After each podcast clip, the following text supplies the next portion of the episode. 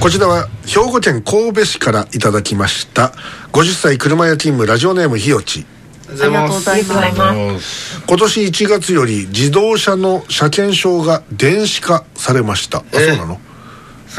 知らない。あそうですか、えー一般ユーザーの方は非接触 IC リーダーが、えー付随したスマホでこのお車検証を読み取ると PDF 保存ができ、スマホで車検証情報をチェックできるので便利になります、我々車屋もパソコンに非接触型の、IC カードリーダーなをつないで車検証情報をデータ形式で、えー顧客管理ソフトに取り組め取り込めますので今まで手入力していた情報を短時間で正確に入力が可能となりこちらも大変便利になります、しかし有料道路のノンストップ料金、えーえー収受システム、まあ、要するにノンストップ、えーでお金を取ることができるいわゆる ETC をセットアップするためのソフトが導入されているパソコンではセキュリティが干渉してしまい車検証の IC チップが読み取れないという案件が発生しているんだそうです、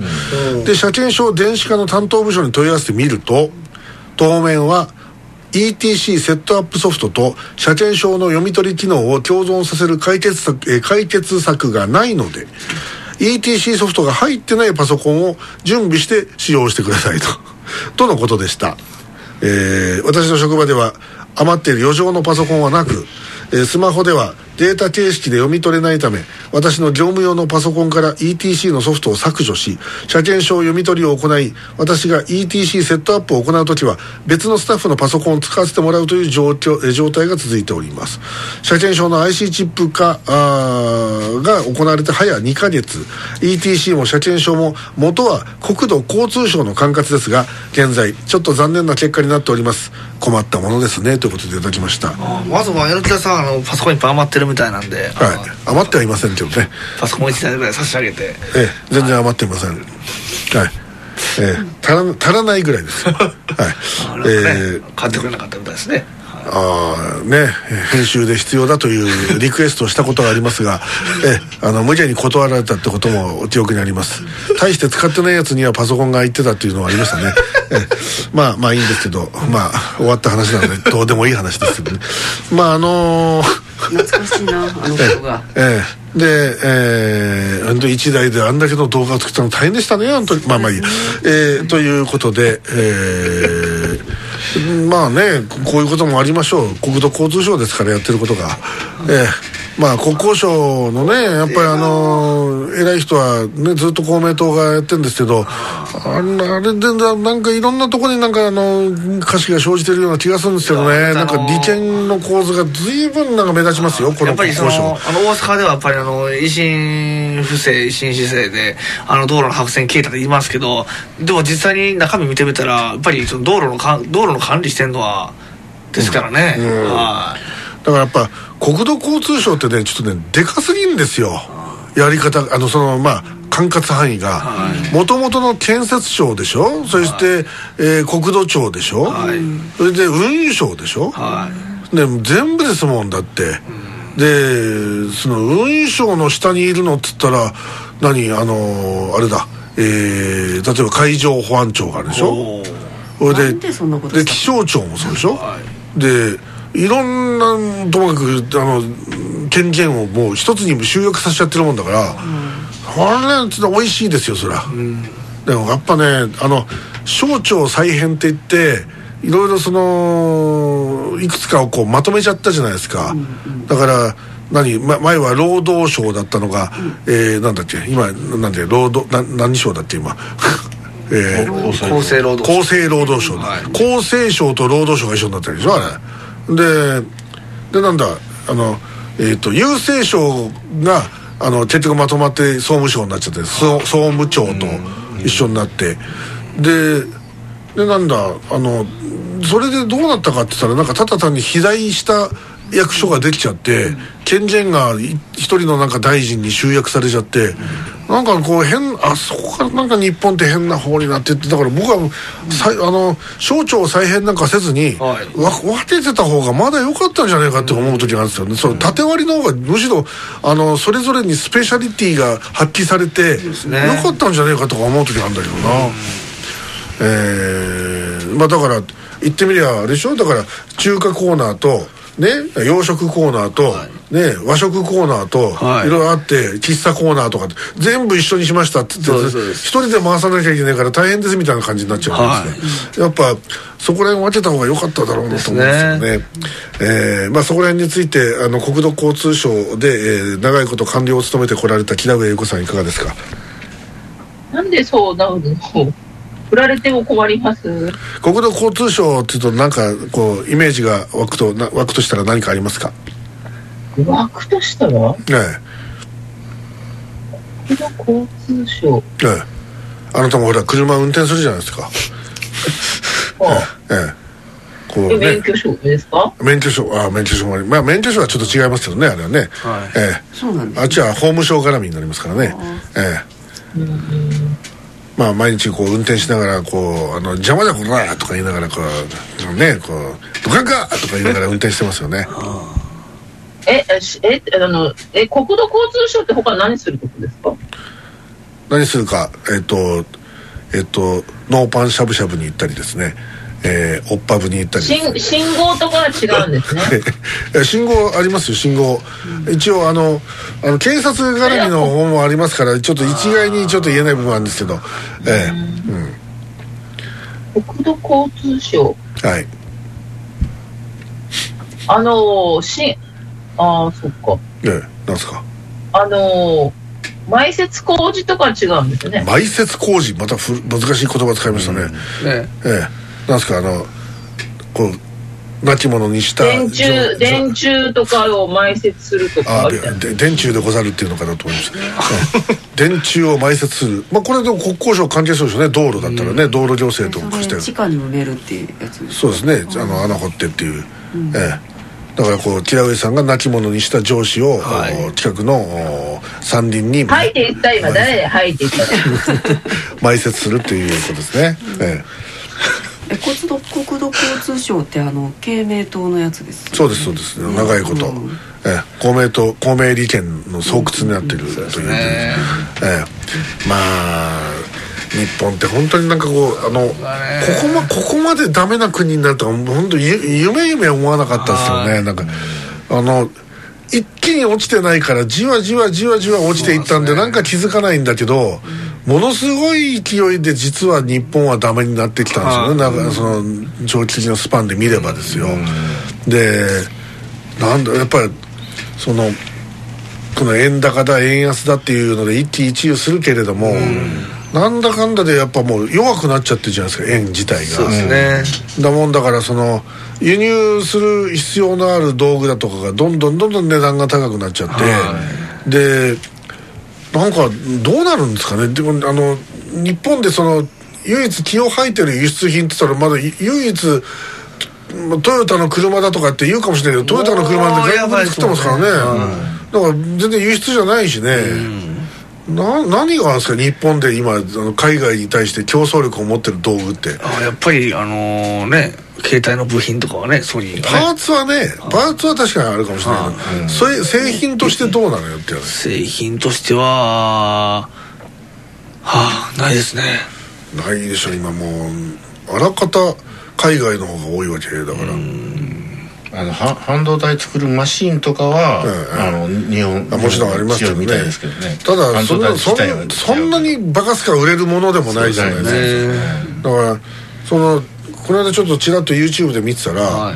2025年ではい。原動機付き自転車は日本から消えるって言ってるんですよ、でね消えてます。でなんだろうなと思ったら、うんそのエンジンのその排ガス規制が厳しくなったんでその昔の例えばツーストのあの原付とかはもう作ってないと、うんうんでもう今フォ全部フォーストになってる、でそれも新しいその排ガス規制の基準にはもう合致してないと、でじゃあ合致してるやつを作るかっていうとものすごい大変らしいんですよその、で車でも大変なのに、その原付ごときで開発してる暇がもう各メーカー余力がないと、はい。なので要するに原付のそのエンジンで走る 50cc の正確に言うと 49cc の、えーエンジンはもう作れなくなると。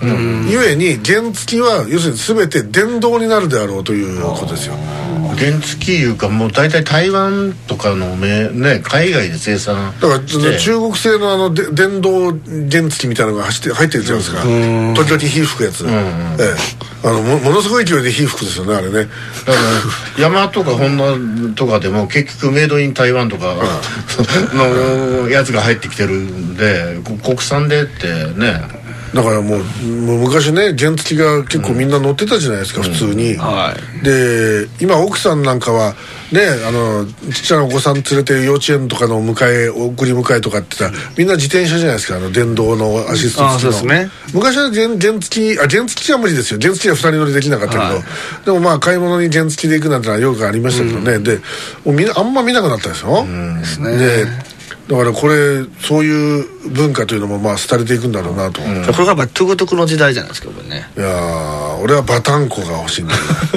バタンコがもういいね。ええあのくもし俺車の免許持ってたらバタンコ買ってるね俺。はあええ、そこの重曹のね途中あの重曹東にね、、はいるんだよバタンコが。へえ。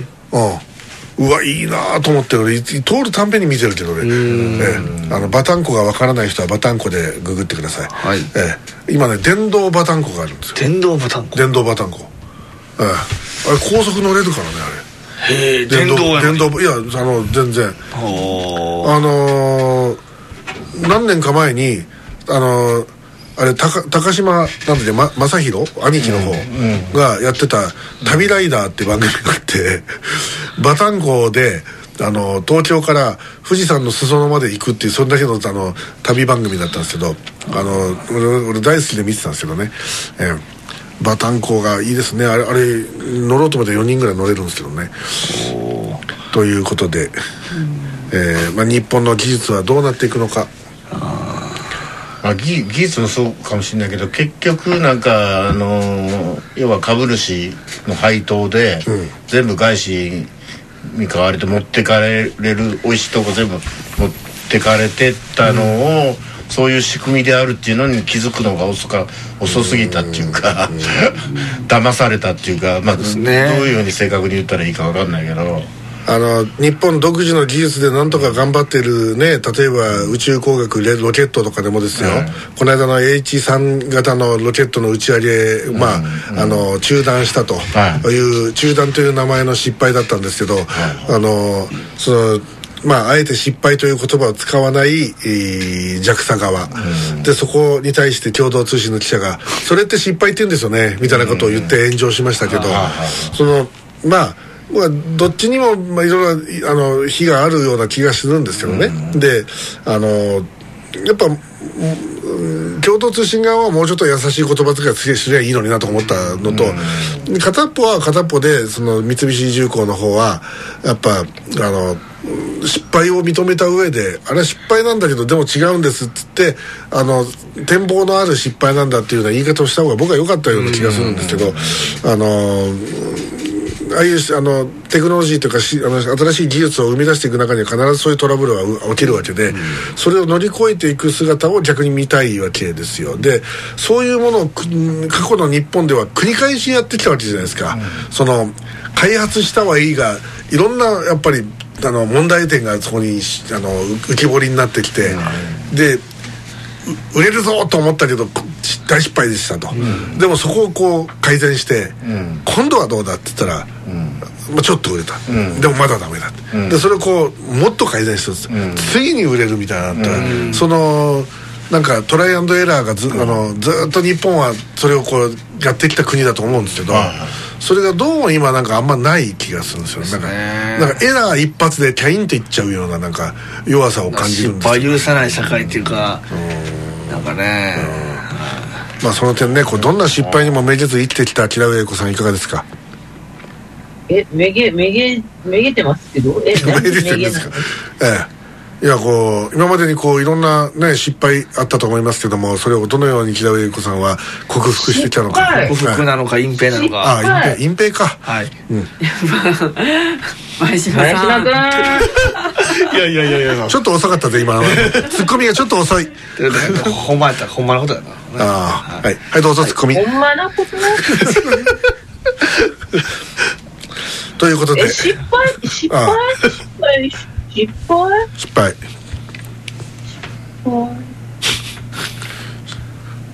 わからん。あそうですかありがとにかく失敗なんかいくらでもありますけどね。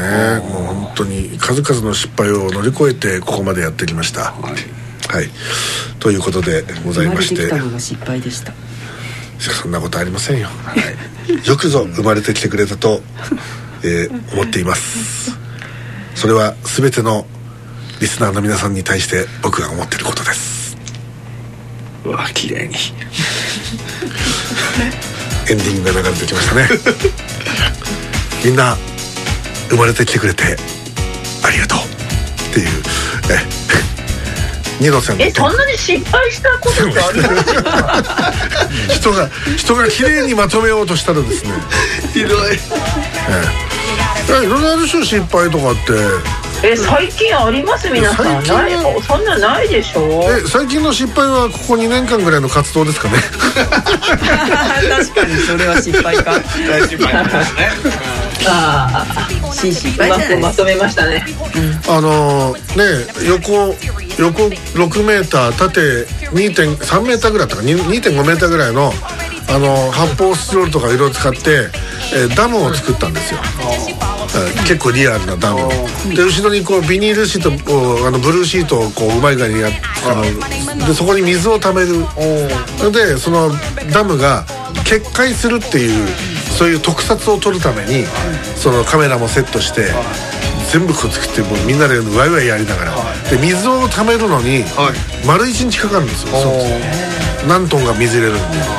で水入れててそろそろ溜まるぞっていう時にいよいよこの午後から撮影だって言うんでみんなでそのダムを見ながらもう飯弁当を食ってたんですよ。で弁当を食ってる最中に「あれ？なんか水漏れてね?」とかって言ってなんかちょろちょろちょろちょろ水が漏れてるところがあって「ああちょっと亀裂が入ってんねまあもともとそこからこう崩れるっていう。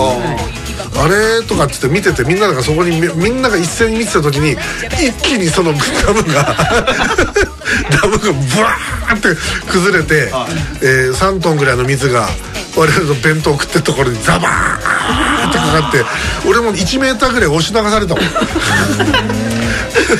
ほんまに結界じゃないですか。うん、で俺たちのこの目に焼き付いてるそのシーンがカメラ回してないんで撮ってないんですよ。